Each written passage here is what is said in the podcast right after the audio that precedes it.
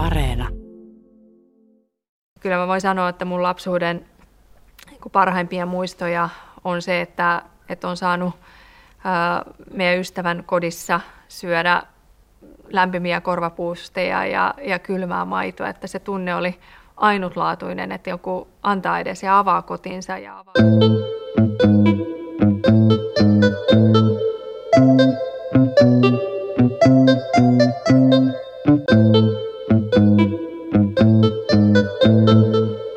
Dokumenttisarja Politiikka Suomi sukeltaa Suomen lähihistorian keskeisimpiin käänteisiin.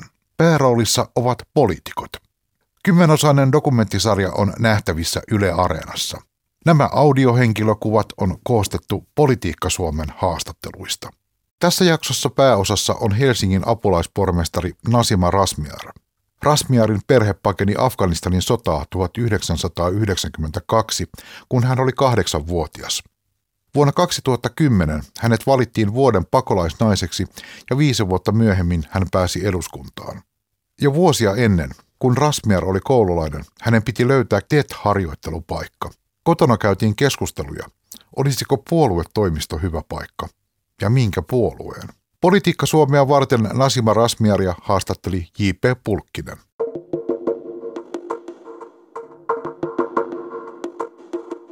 Missä vaiheessa sä tajusit, että, että aha, tämä on, tää on politiikkaa, tätä on politiikka? No varmaan kun kotona on aina puhuttu politiikasta ja, ja tietyllä tavalla seurattu myös yhteiskunnallisia asioita ja BBC on aina tai joku kanava on aina ollut niin kuin päällä, että et, jotenkin se sellainen niin kuin kotikeskustelu on enemmän tai vähemmän ollut poliittista, että, että mä useimmiten sitten, kun ei ollut niitä harrastuksia, niin isäni kanssa sitten lähdettiin jollekin kävelymatkalle ja saatettiin kävellä vaikka parikin tuntia ja siinä, siinä kävelyn aikana meillä oli sitten useimmiten tapana, että, että otetaan joku maailman kriisi ja selvitetään se. Niin kuin osa oli kuvitteellisia, osa oli oikeita kriisejä. Sitten hän usein kysyy multa, että no miten sä selvittäisit tai mitä sä tekisit ja ketä sä kuuntelisit ja ketä pitäisi pyytää. Ja, ja, tota, ja sitten meillä oli tavoitteena, että kun se matka päättyy, niin yritetään nyt jotenkin hoitaa se joku maailman kriisi. Ja, ja kyllä niitä kriisejä päästä tai, tai sitten ihan aidoista kriiseistä tuli, tuli sitten paljon keskustelua oman, oman isäni kanssa. Uh, Mutta varmaan niin pikkuhiljaa sitä kautta hyvin nuorena jo itse ymmärsin, että et kyllähän politiikka on se keino, jos haluat vaikuttaa isosti asioihin, niin politiikkaa kannattaa osallistua ja, ja löytää niitä väyliä ja mahdollisuuksia. No, miten, miten se yhteys SDP sitten löytyy?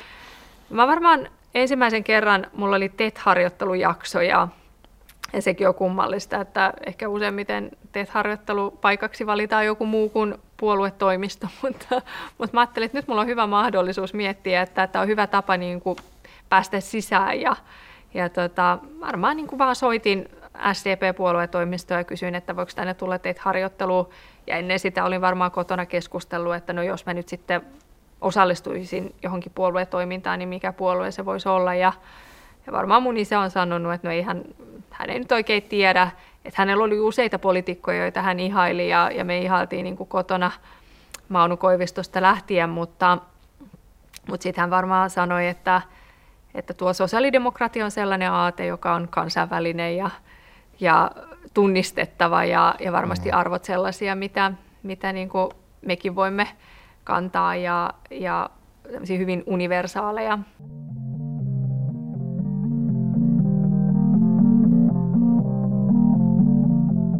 Mitä sä tuota, muistat siitä ilmapiiristä, mikä 93 Suomessa oli?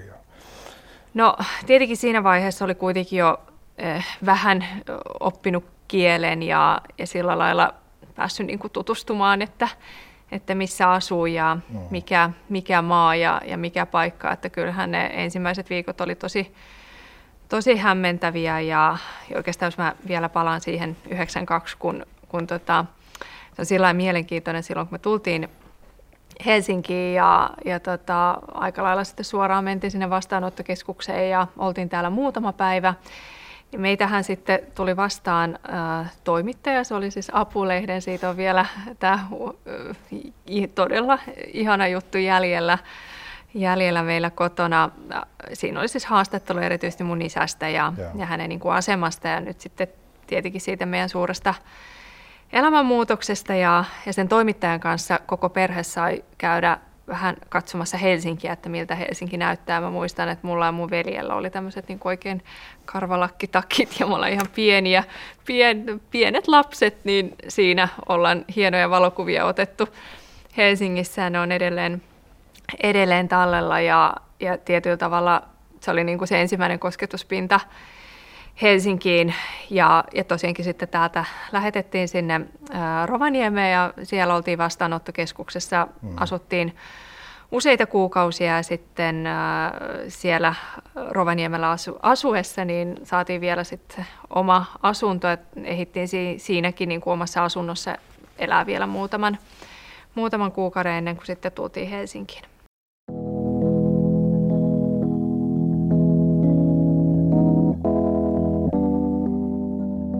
No tietenkin meillä oli onnellista, että, että saatiin se oma, oma koti ja silloin muutettiin Käpylään. Siellä mä asuin useat vuodet ihan aikuisuuteen saakka ja, ja tietenkin kaiken sen jälkeen, kun ensin elämä Afganistanissa ja sitten Moskovassa ja, ja, ja sitten äh, Rovaniemi ja jotenkin ensimmäistä kertaa ainakin itsestäni tuntui, vaikka lapsi olinkin, että, että nyt on koti, johon oikeasti ollaan jäämässä, että täältä kukaan ei saa viedä me, meidät pois ja, ja muistan, että olen sanonut tämän myös omille vanhemmille, että, mm. että täältä että sitten muuten vie enää, enää meitä pois ja, ja siinä vaiheessa olin jo vähän suomen kieltäkin oppinut ja tuntui, että, että jotenkin tämä nyt on se meidän koti ja, ja jotenkin se Käpylä ja Helsinki tuntui tosi nope, nopeasti omalta YK pakolaisjärjestö evakuoi työntekijänsä Afganistanin pääkaupungista. Järjestön tiedottajan mukaan työskentely Kabulissa on käynyt mahdottomaksi. Kiihkoislamilaiset sissit ovat tulittaneet Kabulia jo lauantaista lähtien ja hallituksen joukot ovat vastanneet tuleen. Tänään sissien rakettihyökkäyksessä kuoli ainakin sata ihmistä. Pahimmillaan mä muistan kotona, kun vaikka katsottiin uutisia tai minä peliäni tota, istuttiin siinä sohval, sohvalla ja tehtiin niitä näitä, niin muistan kuinka meillä oli siis semmoinen avokeittiö-olohuone. Niin mä jonain kertana muistin laskeneeni, kun isä käveli sitä ympäri, niin tiedä tuliko sata täyteen vai kuinka monta, mutta hän ei niin kuin ymmärtänyt, että hän vaan käveli ja käveli ja käveli ja, ja, ja oli tosi paljon sitten omissa maailmoissa ja varmaan siinä hänen maailmassa yhdistyi kaikki nämä asiat, että, että sekä Suomen lama että Afganistanin sota, että mm. semmoinen mm. täys totaali epätietoisuus siitä, että miten me tullaan pärjäämään ja mihin tämä elämä nyt oikein vie meitä. Afganistanin pääkaupungista Kabulista on lähtenyt jälleen kymmeniä tuhansia pakolaisia kohti Pakistanin rajaa. Kaupungin veden ja sähkönjakelu on katkaistu ja lääkkeestä on pulaa. Kabulissa on taisteltu kiivaasti viikon ajan, kun oppositiossa olevat sisiryhmät ovat yrittäneet kaataa maata kolme kuukautta johtaneen islamilaisen hallituksen. Viime päivien taisteluja on kuvattu tähän mennessä verisimmiksi sisällissodan aikana. Politiikka Suomen henkilökuvassa Nasima Rasmiar. Se oma naapurusto ja, ja jotenkin se semmoinen kuitenkin yhteisöllisyys, mm, mm. Joka, joka siellä alueella muodostui meidän perheelle, niin on ollut aivan niin kuin elintärkeä. Totta kai se koulu ja kirjasto ja, ja kaiken sen merkitys on ollut mun omassa elämässä ja niin kuin omassa kasvussa aivan, aivan niin kuin todella tärkeitä asioita, mutta ehkä se naapuruston merkitys jotenkin erityisesti korostui mun vanhemmille, että muistan, että eräänä niin kuin ää, perinteiset talkot, en nyt muista, että oliko kevät vai syystalkot, mutta ää, sinne kallioille sitten haluttiin haluttiin tehdä tämmöinen grillikatos, mm. mutta tämmöinen grillipaikka ja, ja siitähän tuli oikein meidän perheen lempi, lempipaikka, että me todella sitten syötiin välillä illallekin ruokaa siellä ja paistettiin ja tehtiin kaikenlaisia afganistanilaisia ruokia ja, ja mä muistan, kun naapurit välillä sitten ehkä parvekkeelta kattoi, niin mun isä aika usein sitten sanoi, että tulkaa nyt tänne syömään ja varmaan ne ensimmäiset kerrat ehkä enemmänkin ahdisti ihmisiä, että, että joku pyytää sieltä kallion nurkalta, että tuu nyt tänne syömään meidän kanssa, mutta mut sitten vuosien saatossa siitä tuli jotenkin tosi normaali asia ja, ja naapuri saattoi tuoda sitten se oman makkarapaketin tai sitten mitä ikinä meillä oli, niin, niin syötiin yhdessä ja, ja jutusteltiin ja tutustuttiin ja, ja jotenkin niistä on niin kuin omassa lapsuudessa, mm. niistä on jäänyt tosi ainutlaatuisia, ihania, hienoja muistoja, koska ei niitä kuitenkaan sukulaisia eikä oikeastaan kauheasti ystäviäkään täällä ollut, että, että ne omat naapurit sitten pystyi, mm. pystyi olemaan semmoisena, vaikka mm. kielimuuria oli, mutta, mutta mä olin useimmiten sitten kääntämässä ja, ja välillä tuntui, mä sanoin isälle, että nyt kun pyydät näitä ystäviä, niin sitten kommunikoi itse, että, että mun ei tarvitse täällä kielitulkkina toimia. Että sitä sanoin, että tämä on sinullekin hyvä, että se on hyvä vaan, että, että syntyy yhteisöllisyyttä ja me tutustumme ja eikä meitä pidetä niin kuin kummajaisina, että se on myös sinun etusi. Ja kyllä mä voin sanoa, että mun lapsuuden niin parhaimpia muistoja on se, että, että on saanut meidän ystävän kodissa syödä lämpimiä korvapuusteja ja, ja kylmää maitoa, että se tunne oli ainutlaatuinen, että joku antaa edes ja avaa kotinsa ja avaa, avaa meille sen mahdollisuuden, että me voimme tutustua ja, ja hän näyttää, että miltä, miten poimitaan mustikoita metsästä ja, ja niin kuin korjaa jokaisen sanan, kun sanoo niin kuin suomen kielellä jonkun termin väärin tai sanan väärin, että auttaa kotiläksyissä. Et sitä on niin kuin tosi vaikea korvata millään rakenteella.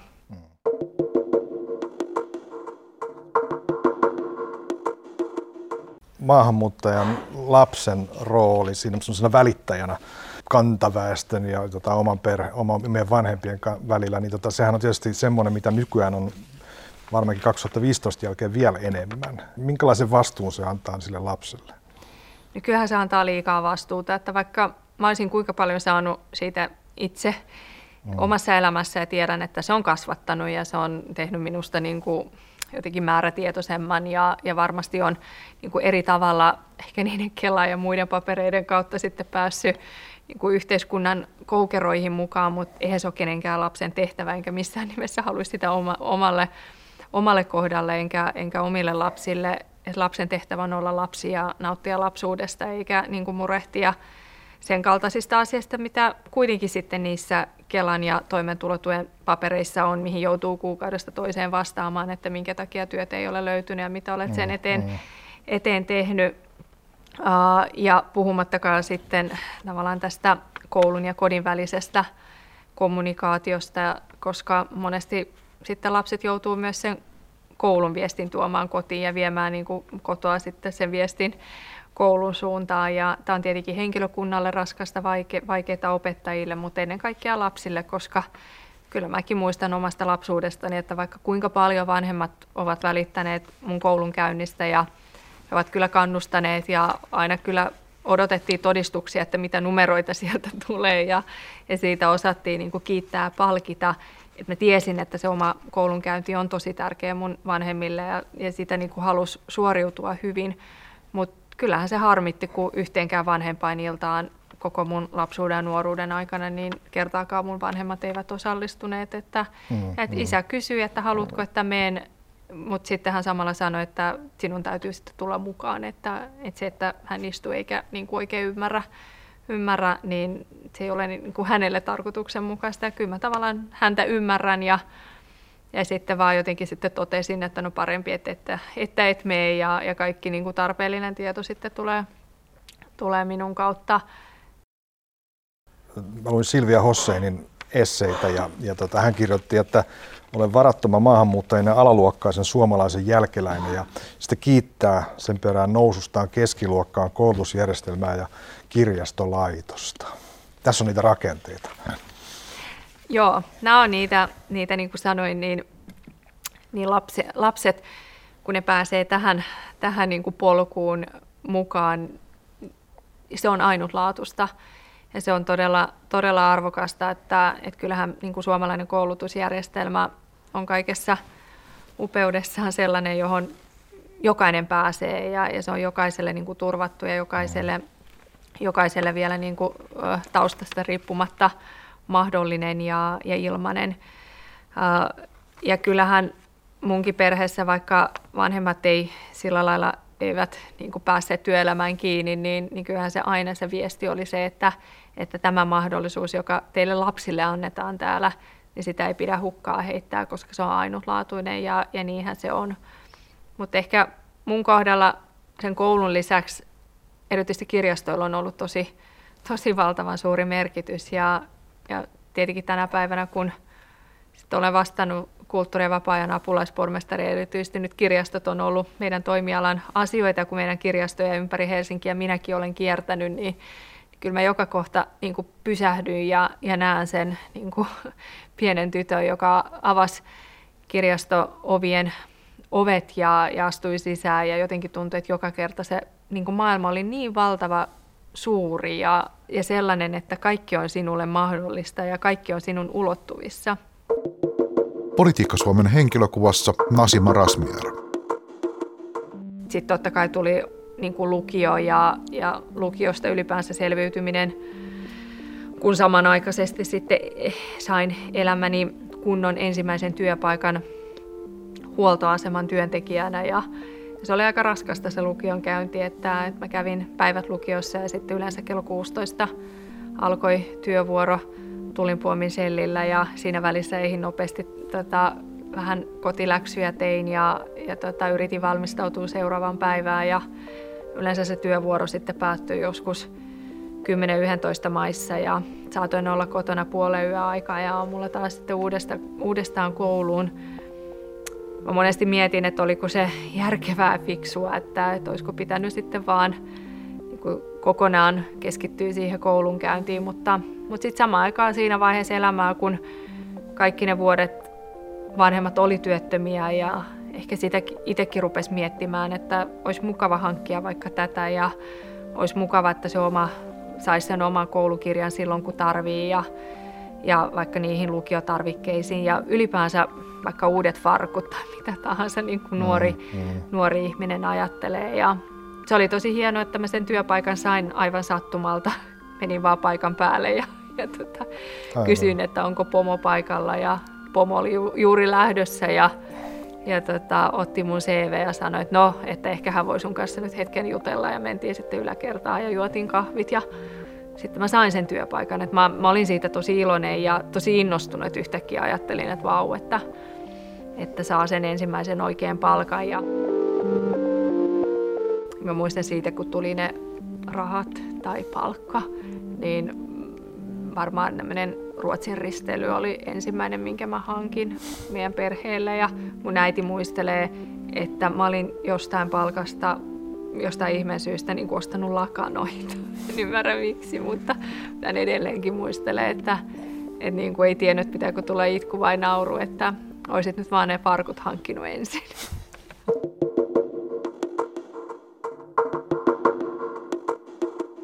No sitten sulla oli järjestöhommia, sä olit muun muassa Tanskassa. Miten, miten tämä tää valikoitu sulle?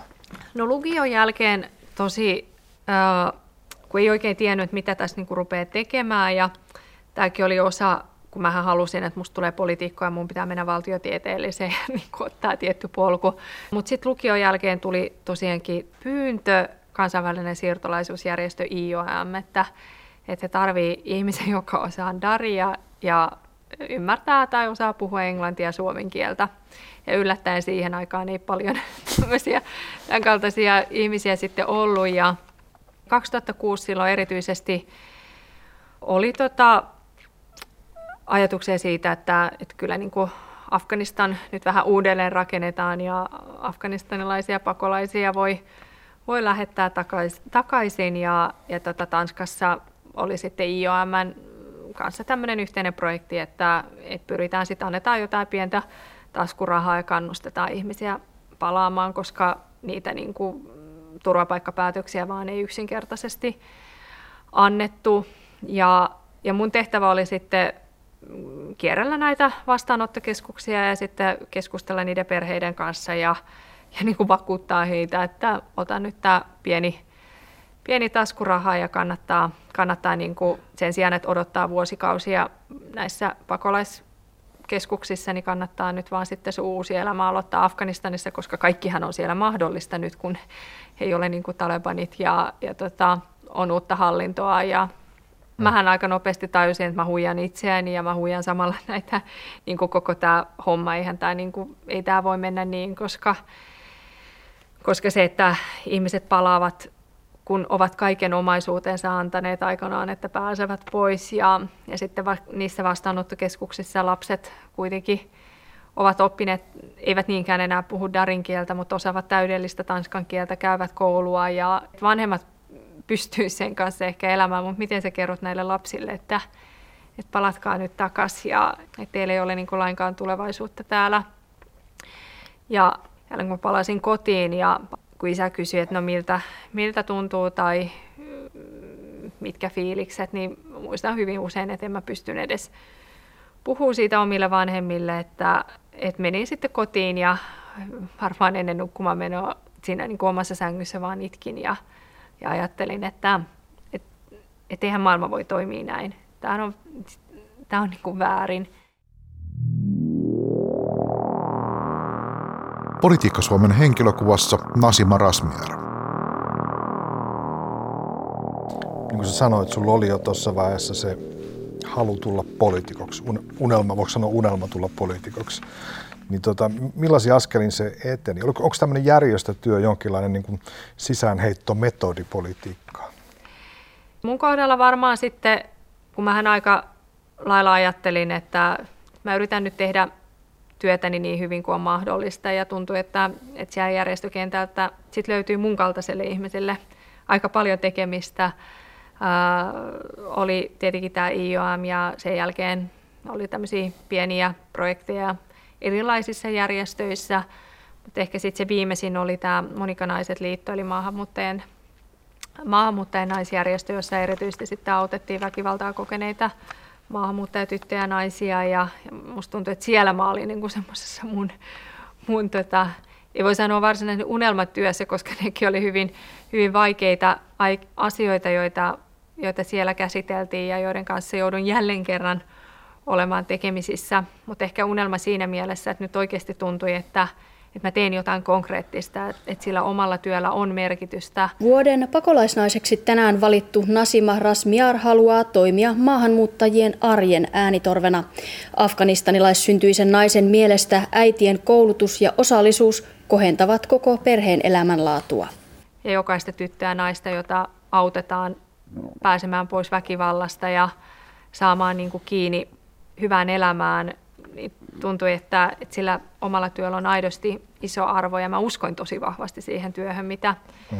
Monikanaiset liitossa tehtiin ja jotenkin halusin antaa, antaa kaikkeni ja tuntui, että, että tässä mä haluan olla, olla pitkään ja kun kerran Afganistanissa en pystynyt naisia ja tyttöjä pelastamaan, niin nyt mulla on mahdollisuus auttaa niin monia, monia tyttöjä, jotka, jotka sitten eri syistä joutuvat tietenkin käymään hyvin vaikeita asioita läpi.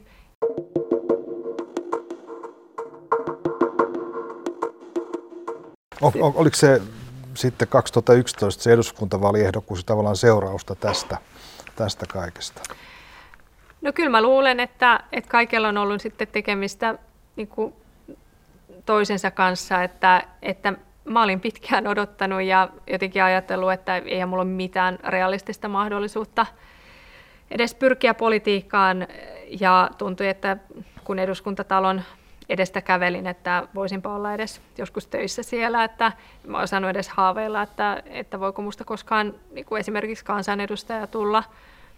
Mutta ehkä siinä vaiheessa, en mä 2011kaan uskonut, että, että voisi vois sitten pärjätä vaaleissa – mutta aika moni muu siinä vaiheessa uskoi, että, että voisi pärjätä. Ja siinä sitten syntyi todella hieno, hieno tota, jotenkin vaikka kampanja oli pientää näin, niin jotenkin ne keskustelut, jotka siitä, ota sitä alta, mä otan nyt alusta, meni liian monimutkaiseksi, mutta uh, mut joo, et en varmaankaan silloin 2011 itse kuvitellut, että, että voisin, voisin tota päästä kansanedustajaksi, mutta, mutta siinä vaiheessa sitten moni muu uskoi, että, mm. että olisi annettavaa ja olisi varmaan korkea aika, että suomalaisen politiikkaan osallistui myös erilaisia ihmisiä ja kun puhuttiin erilaisista taustoista, niin ehkä kuitenkaan tätä maahanmuuttotaustaa ei, ole, ei oltu kovin paljon, jos miettii kymmenen vuotta sitten, nähty edes meidän politiikassa. Ja onko sitä edes Niinpä. tänä päivänä tarpeeksi? No se on ei, sitten hyvä kysymys. Se, kyllä. Tota, no sitten tuli Mikael Jungnerin eduskunta-avusta, että pääsit jo taloon sisään, eikö niin? Joo, joo, mä pääsin, joo, että vaikka ne ensimmäiset eduskuntavaalit, mullahan jäi ihan, oliko 60 äänen päähän sitten kuitenkin Joo. se kansanedustajapaikka, että se jäi sitten ihan alle sadasta äänestä ja, ja sikäli vaikka tuntui, että maailma murtui, että miten tämä nyt voi olla mahdollista, kun aluksi ei voinut edes kuvitella ja sitten yhtäkkiä saikin niin kuin valtavan äänimäärän ja sitten jäi niin pienestä kiinni. Uh, mutta siinä seuraavana aamuna kyllä tota, perhe aika viisasti sanoi ja isä sanoi, että no, että tuut vielä kiittämään. Mutta että ethän sä voi puhua tämmöisenä päivänä mulle, että tuut vielä kiittämään. Mutta, mutta hän sanoi, että, että jos jotain hän on politiikasta oppinut, niin tämä on niin kuin maratonlaji. Ja... Tervetuloa hyvät katsojat tänne eduskuntaan seuraamaan ajankohtaiskeskustelua, jonka teema on virallisesti Pitää oikein luntata ajankohtaiskeskustelu vihateoista ja rasismista Suomessa. Mennään pidemmittä puheita tuonne saliin, sillä tämän keskustelun avaa sen ensimmäinen aloitteen tekijä sosiaalidemokraattien kansanedustaja Nasima Rasmijar. Hyvien ihmisten hiljaisuus on ihmiskunnan suurin tragedia. Nämä Martin Luther Kingin sanat ovat myös hyvin totta tänään, kun puhumme yhteisestä painajaisesta – nimeltään rasismi. –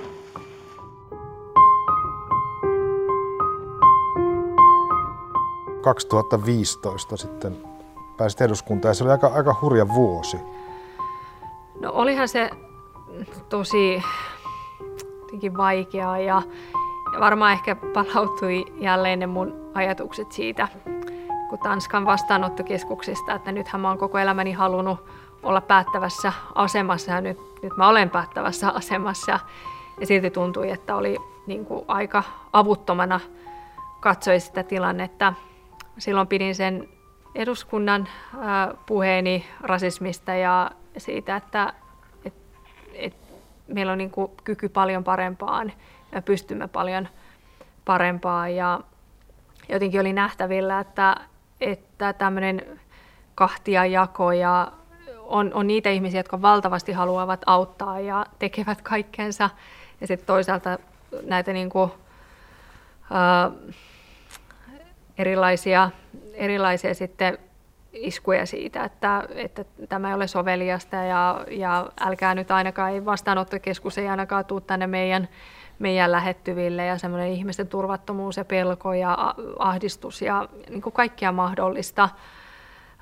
Niin kyllähän siinä vaiheessa oli nähtävillä, että, että jonkinlainen semmoinen niin kahtiajako tässä on tapahtumassa ja se voi olla niin kuin yhteiskunnan, yhteiskunnan, yhteiskunnan rauhan kannalta todella, todella niin kuin vaikea asia ja, ja mä muistan, kun sen puheen silloin pidin, että varmaan se, se pääviesti oli se, että, että me, me kyetään tekemään asioita yhdessä ja, ja niin kuin Suomi kansakuntana – pystyy, pystyy parempaan ja ikään kuin, niin kuin semmoiseen tilanteeseen me emme voi mennä, että vihari, viharikokset kasvaa ja mm. rasismi kasvaa ja, ja kuitenkin kyseessä on ihmiset, jotka, jotka tarvitsevat ennen kaikkea turvaa.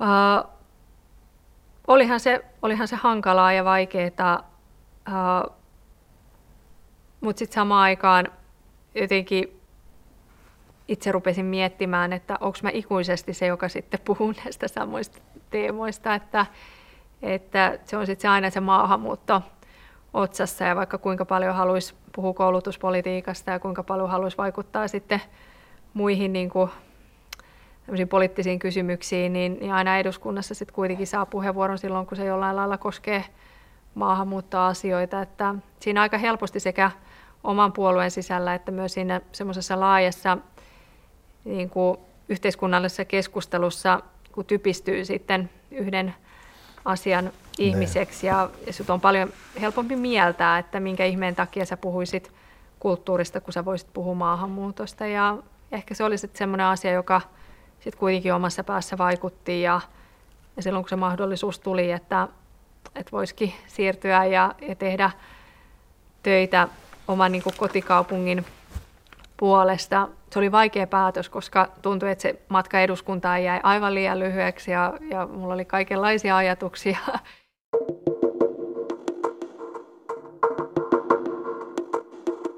Minkä sä nostasit esiin, jos sun pitäisi mainita joku tähtihetki sun tähän asti sieltä poliittiselta uralta? Mikä, mikä, mikä on jäänyt mieleen? Apua. No pakko se sitten kuitenkin olla. Silloin 2015, tota, no ensinnäkin musta se kampanja oli mulle todella tärkeä. Siellä oli jotenkin se, että me tehtiin vielä oikein niin kuin nuorten naisten voimin. Oli siellä niin kuin kaiken ikäisiä, mutta jotenkin se semmoinen nuorten naisten, äh, tota, että nyt vaan pusketaan ja tehdään meidän näköinen kampanja eikä niin kuin kopioida mitään, vaan, vaan se on niin kuin Nasiman näköinen ja jotenkin se ihmisten usko minuun oli, oli jotain vaan niin henkeä salpaavaa ja, ja on siitä niin koko elämäni heille kiitollinen.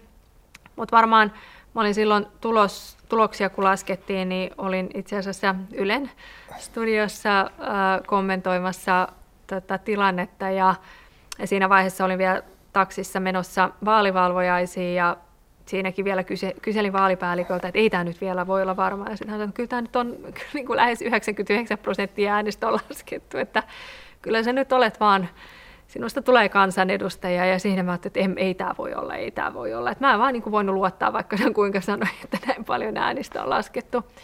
Siinä vaiheessa, kun mä saavuin sitten sinne, sinne tota, vaalivalvojaisiin ja paasitorniin ja laitoin takia ja lähdin niin kuin portaita pitkin ylös, niin huomasin, että sieltä salin puolelta tuli semmoiset niin yhtäkkiä taputukset ja niin kuin kuuluin Nasima ja Nasima ja Nasima, se volyymi vaan kasvoi ja kasvoi ja kasvoi. Ja kun mä saavuin siihen, siihen saliin, jossa on niin kuin valtava määrä ihmisiä, niin kaikki taputtaa ja sanoo sun nimen ääneen ja, ja siinä taisi olla Timo Harakka, joka nosti vielä syliin ja, ja, tota, ja, ja, ja siinä sitten tota, mun äiti oli paikalla, paikalla ja näin kaukaa niin kuin se hänen, hänen ilmeensä ja jotenkin kaikkien niiden ihmisten paikalla olevien, se oli niin kuin käsittämätön mm-hmm. hetki. Ja mun isä niin kuin luonnollisesti ei tietenkään tullut vaalivalvojaisiin, koska hän sanoi, että hän nyt jännittää liikaa, että hän katsoo näitä kyllä ihan, ihan kotona. Mutta sitten kun tulokset oli selvinnyt, niin sitten hän oli, niin kuin, muistaakseni hän taisi olla vielä vääränpariset kengät, kun hän tuli sinne. Hän oli varmaan jotenkin niin, niin kuin nopeasti lähtenyt liikkeelle ja siinä me sitten halattiin ja, ja jotenkin hän sanoi, että, että eikö vain, että, että hän oli ihan oikeassa neljä vuotta sitten, että se ei ollut se hetki, että toi minkä sä äsken kuulit, niin paina se mieleen.